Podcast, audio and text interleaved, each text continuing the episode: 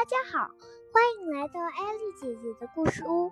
今天要给大家朗读的课文是《黄山奇石》。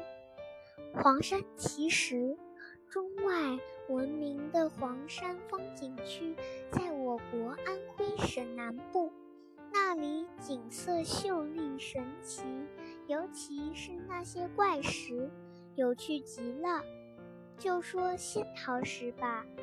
好像从天上飞下来的一个大桃子，落在山顶的石盘上。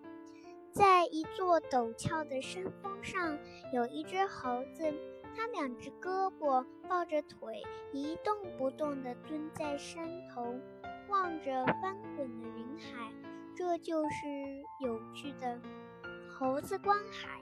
仙人指路就更有趣了。远远望去，那就巨石真像一位仙人站在高高的山峰上，伸着手臂指向前方。每当太阳升起，有座山峰上的几块巨石就变成一只金光闪闪的雄鸡，它伸着脖子对着天都峰不住地叫啼叫。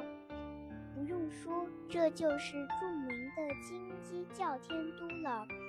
黄山奇的奇石还有很多，如天狗望月、狮子抢球、仙人指路，那些叫不出名字的奇石、形怪状的岩石，正等着你去给它取取名呢。